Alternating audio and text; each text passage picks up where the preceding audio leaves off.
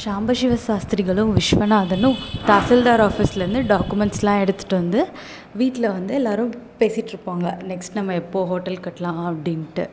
விஸ்வநாதன் தான் வந்து இந்த வரவு செலவு கணக்குகள்லாம் பார்த்துட்ருப்பான் இவங்களோட ஆல்ரெடி விற்றுட்ருக்க அப்பம் வடை தயிர் சாதத்துக்கு ஸோ அவன் வந்து ஒரு அமௌண்ட்டை வந்து சாம்பசிவ சாஸ்திரிகள்கிட்ட சொல்லுவான். இவ்வளோ நமக்கு வந்து ப்ராஃபிட் வந்திருக்கு அதேமாரி இப்போது வந்து இந்த வர செலவுகள்லாம் போக நமக்கு இவ்வளோ இருக்கும் மீதி அப்படின்ட்டு.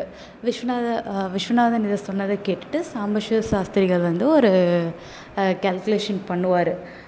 அட்லீஸ்ட் ஆரம்பிக்கிறப்போ ஒரு சாலிடாக ஒரு அமௌண்ட்டாவது இருக்கணும் நம்ம பில்டிங்க்கு அதனால கொஞ்ச நாள் கழித்து நம்ம பண்ணலாம். கட்ட ஆரம்பிக்கலாம். ஒரு நல்ல நாள் பார்த்து நான் குறித்து வைக்கிறேன். தை மாதம் அந்த மாதிரில ஏதாவது ஒரு நல்ல நாள் பார்த்து நான் குறித்து வைக்கிறேன். அதுக்குள்ளே நமக்கு ஓரளவுக்கு கணிசமான ப்ராஃபிட்டும் வந்துடும் சாலிடாக ஒரு அமௌண்ட்டும் வந்துடும் அப்படின்னு சொல்லி சாம்பசிவ சாஸ்திரிகள் சொல்வார். விஸ்வநாதனும் நம்ம அப்படியே செஞ்சுக்கலாம் அப்படின்னு சொல்லிடுவாங்க.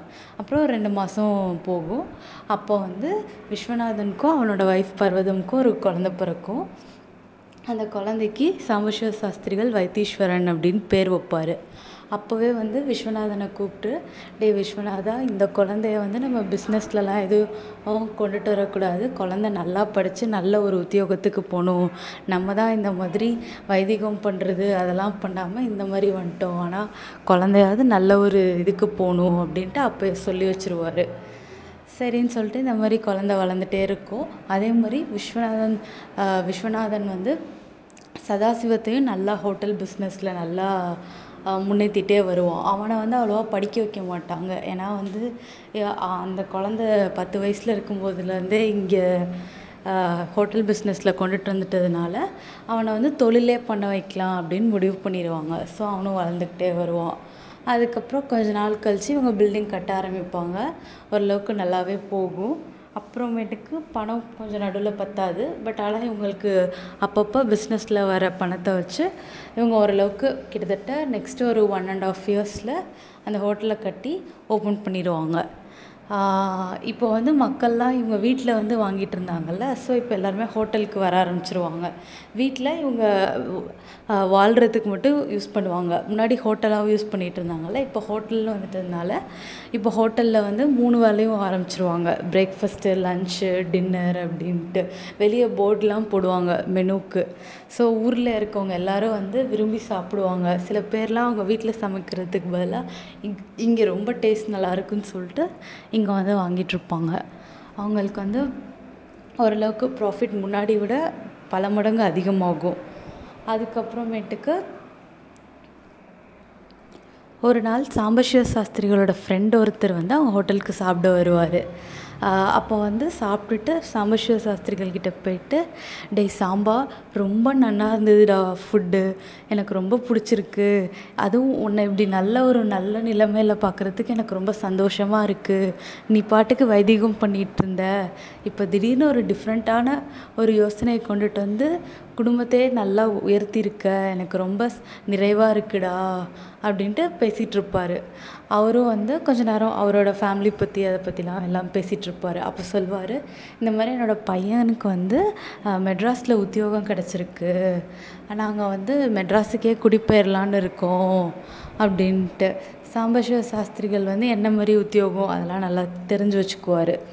சரி பின்னாடி நமக்கு எதுக்காவது யூஸ்ஃபுல்லாக இருக்கும் அப்படின்னு சொல்லிட்டு. அதுக்கப்புறம் அவரோட ஃப்ரெண்டும் எல்லாத்தையும் நல்லா எக்ஸ்பிளைன் பண்ணுவார். அப்போ அவர் வந்து சொல்லுவார் எங்களுக்கு சொந்தமான ஒரு நிலம் ஒன்று இருக்குது அது வந்து ஊருக்கு நடுவில் அந்த மார்க்கெட் சைடு இருக்கும்ல அப்படின்னு சொல்லிட்டு ஒரு ஏரியாவை கரெக்டாக அவருக்கு சொல்லி காட்டுவார்.